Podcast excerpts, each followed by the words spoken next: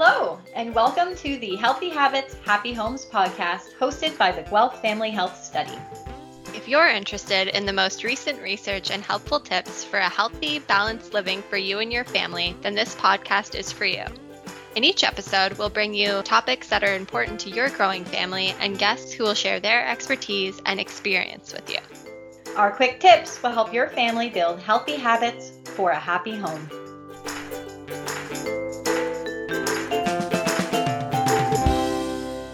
Welcome back to the Healthy Habits, Happy Homes podcast. I'm Sabrina. And I'm Lisa. And uh, we are very excited to welcome Elizabeth McFadden to our podcast today. Uh, Elizabeth is a registered speech and language pathologist in Calgary who specializes in and works with young children. Elizabeth is also an active hiker who has successfully summited Mount Kilimanjaro and an expert at fishing, catching her own salmon and halibut every year. So we are excited to have you. Thanks for joining us, Elizabeth. Thanks very much for having me. I'm excited to be here. So, um, I wonder maybe if you could just start by telling us what is a speech and language pathologist? Sure. So, a speech pathologist is someone who uh, works with anyone who has any sort of difficulty with uh, communicating or understanding and using language. Um, so, we can work across the lifespan. So, we can work with very young toddlers, um, it's people commonly think of us as working with school age children, but we also can also work with adults and seniors as well. So really, anytime anyone has any difficulty with uh, communicating and interacting with people in their day to day life, that's something that we can support. Great, thank you for that. Um, and Elizabeth, can you tell us a bit more about your role as a speech and language pathologist and your like experience and expertise? Yeah, so I work uh, primarily in early intervention. So I work with children who are about age three to five, and I've been doing that for about nine and a half years now.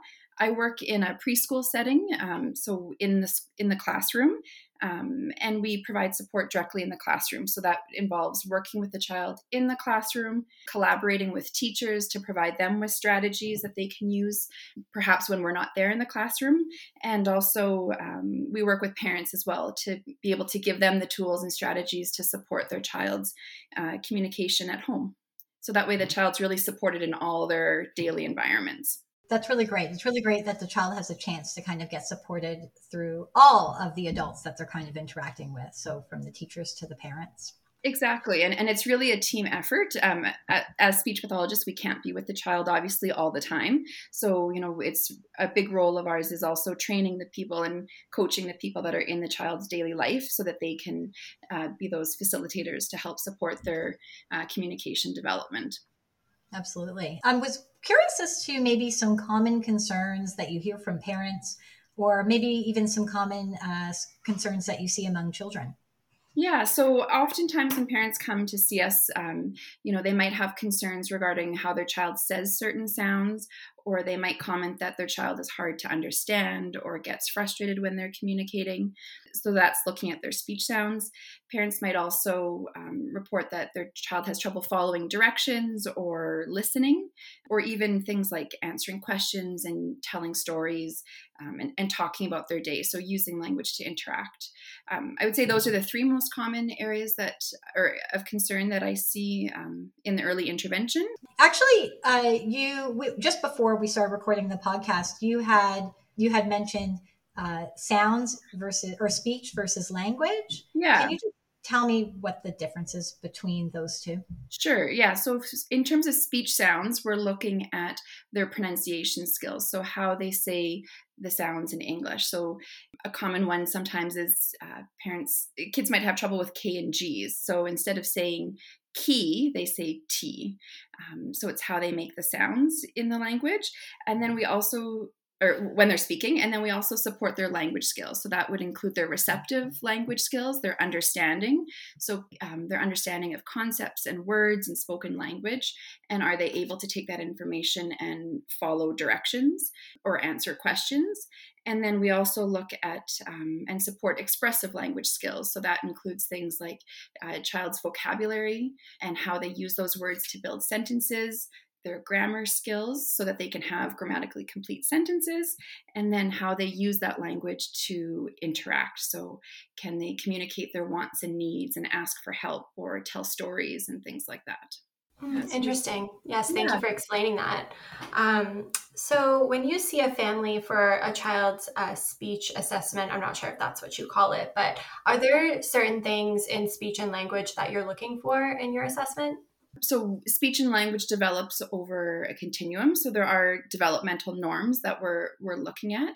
We're looking to see where that child falls on the scale in terms of meeting those those developmental norms. So, in terms of speech, we would be looking at the types of errors that they're making and the number of errors and how that's impacting their ability to be understood when they are speaking. Um, and that helps us to determine the type of delay that they're having. We also look at um, how clearly they're able to communicate their thoughts. Um, are they getting frustrated at all? Are they willing to and able to clarify their thoughts when when they're not? And then, in terms of speech sounds, we might also look at um, how the child is able to say the sound with some coaching. So, if we give them some models and strategies, are they able to imitate the sound um, and say it correctly?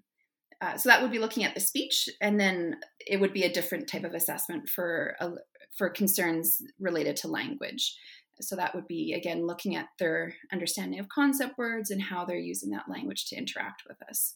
Thanks for that. Now I know uh, personally, and I and I think I've told you about uh, my my kids before when I've reached kind of. Uh, not knowing really a situation where I kind of like, is this a problem? Are they yeah. developing right with their language? So as a parent, for sure, my kids have struggled in the past, especially with their R's and, and their THs and even now i feel like mateo i don't even when he gets really excited about something i mean i i don't under i'm like okay you're speaking gibberish you got to slow down yeah, yeah. so i'm wondering at what age do these speech sounds develop and and is there a normal age range yeah there, so uh, it's interesting actually for every sound in english there is an, an age range where we would expect sounds to develop so there's some sounds that are earlier developing sounds. So those would be things like B's, D's, M's, like those early sounds that you might hear kids say, like ma, ma, ma, ba, ba, ba, those types of sounds. And then there's later developing sounds, like the ones you pointed out, R and uh, TH. So, really, there's a continuum. If we take the example of R, we typically see that children start acquiring that sound around four years of age and look to have look to see that the child is able to make the sound at least in some context by five and then for sure that they should have the sound by six but we usually ideally would like to see that sound by five years old so basically by the time um, children enter kindergarten so around the time of four or five we would like to make sure that children are able to be understood the majority of the time by by all people that they speak to. So that includes parents and people that don't see them quite as often. I'm curious because as my kids were uh, before in preschool and stuff you'd always hear like oh don't worry like it'll just happen you know they're not going to walk into university not being able to pronounce their r's. And so i just kind of would like your thoughts on that. Does it just happen or or you know should we be should we be concerned if we see some of those issues? Yeah. So i think that um, as a speech pathologist you know we're trained in in speech and, and language development. And so we're big proponents on early intervention. The first years of a child's life they're like sponges and they can make so much progress and those uh, so many different skills are developing. And so I would always encourage parents that if in doubt or if they have any questions or concerns, I would always encourage them to go ahead and, and make that appointment rather than than waiting. You know even just going it can put your mind at ease and the speech pathologist might say you know what? This is age appropriate. There's no concerns.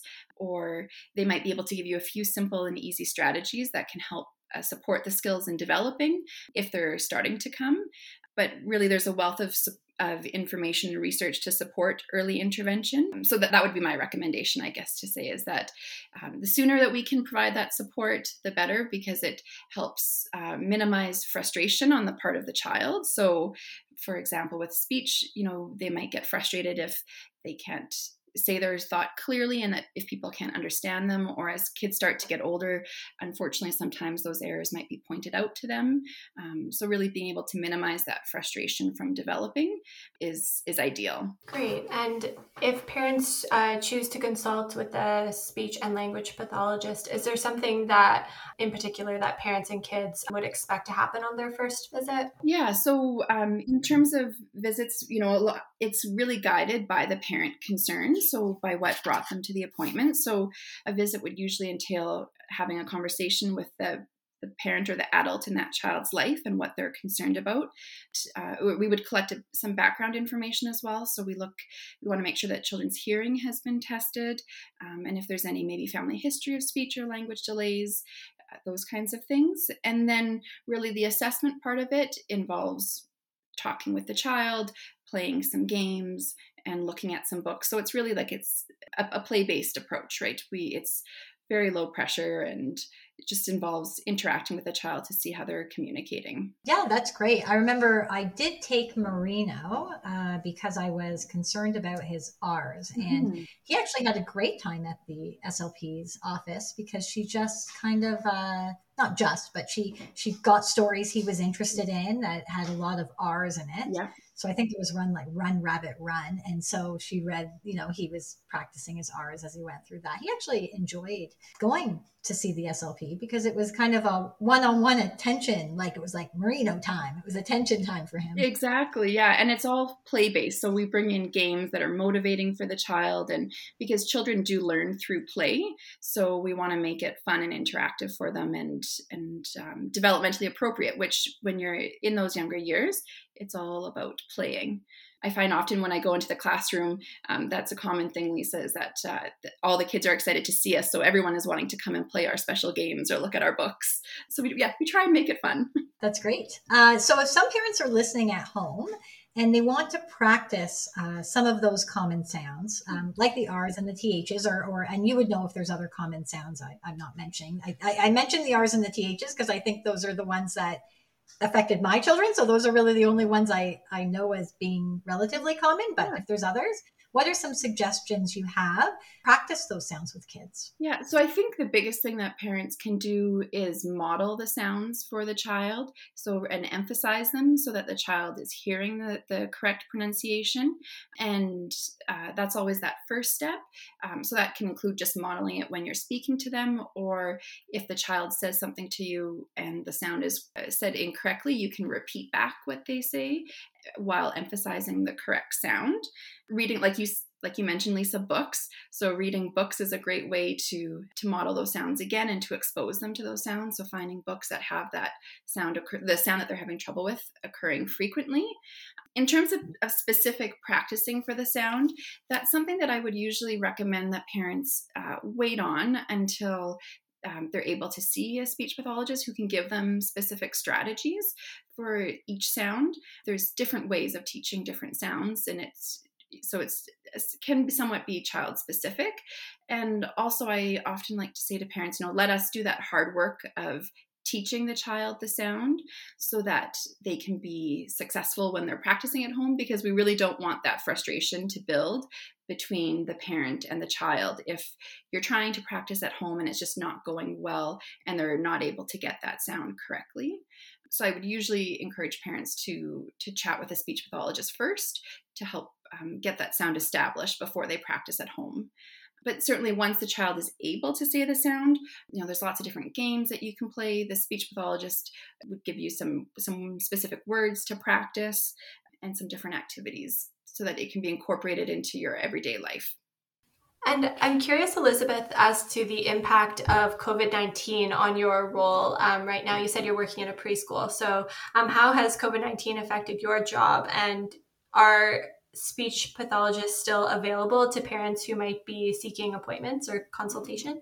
Yeah, I think it, like for everyone, it certainly has had an impact. Um, I think that the types of services that are available certainly differ by region based on the, the COVID situation in, each area. One fantastic thing is that we've been able to rely on teletherapy quite a bit. So we're able to, with things like Zoom and and all those o- online apps, we've been able to still connect with families um, by providing online support. For myself personally, we are still working in the classroom.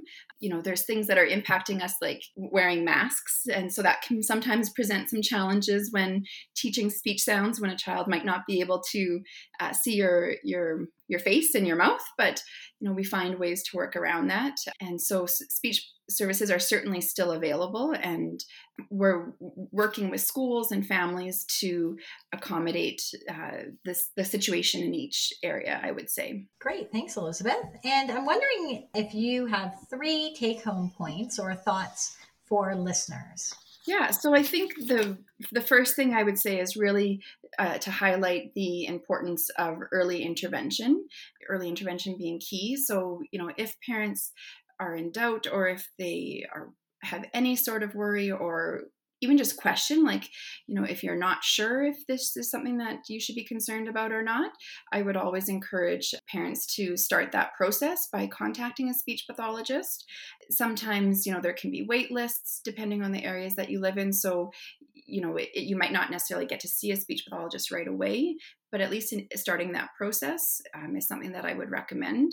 Like I mentioned before, there's a lot of research to support early intervention, and the goal is really to help children be the most successful communicators they can be and to get them ready for classroom learning and to be able to have them be confident and comfortable communicators with everybody in their life. Uh, so that would be, I think, the, the biggest thing um, that I would recommend.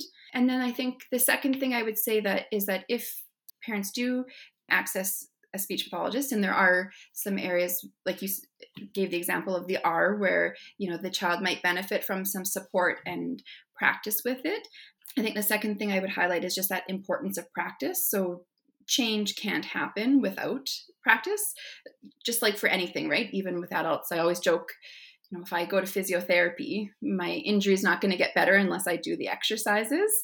And so it's the same thing with with speech sounds. You know it's that consistent uh, practice that is going to really affect change within the child's pronunciation skills.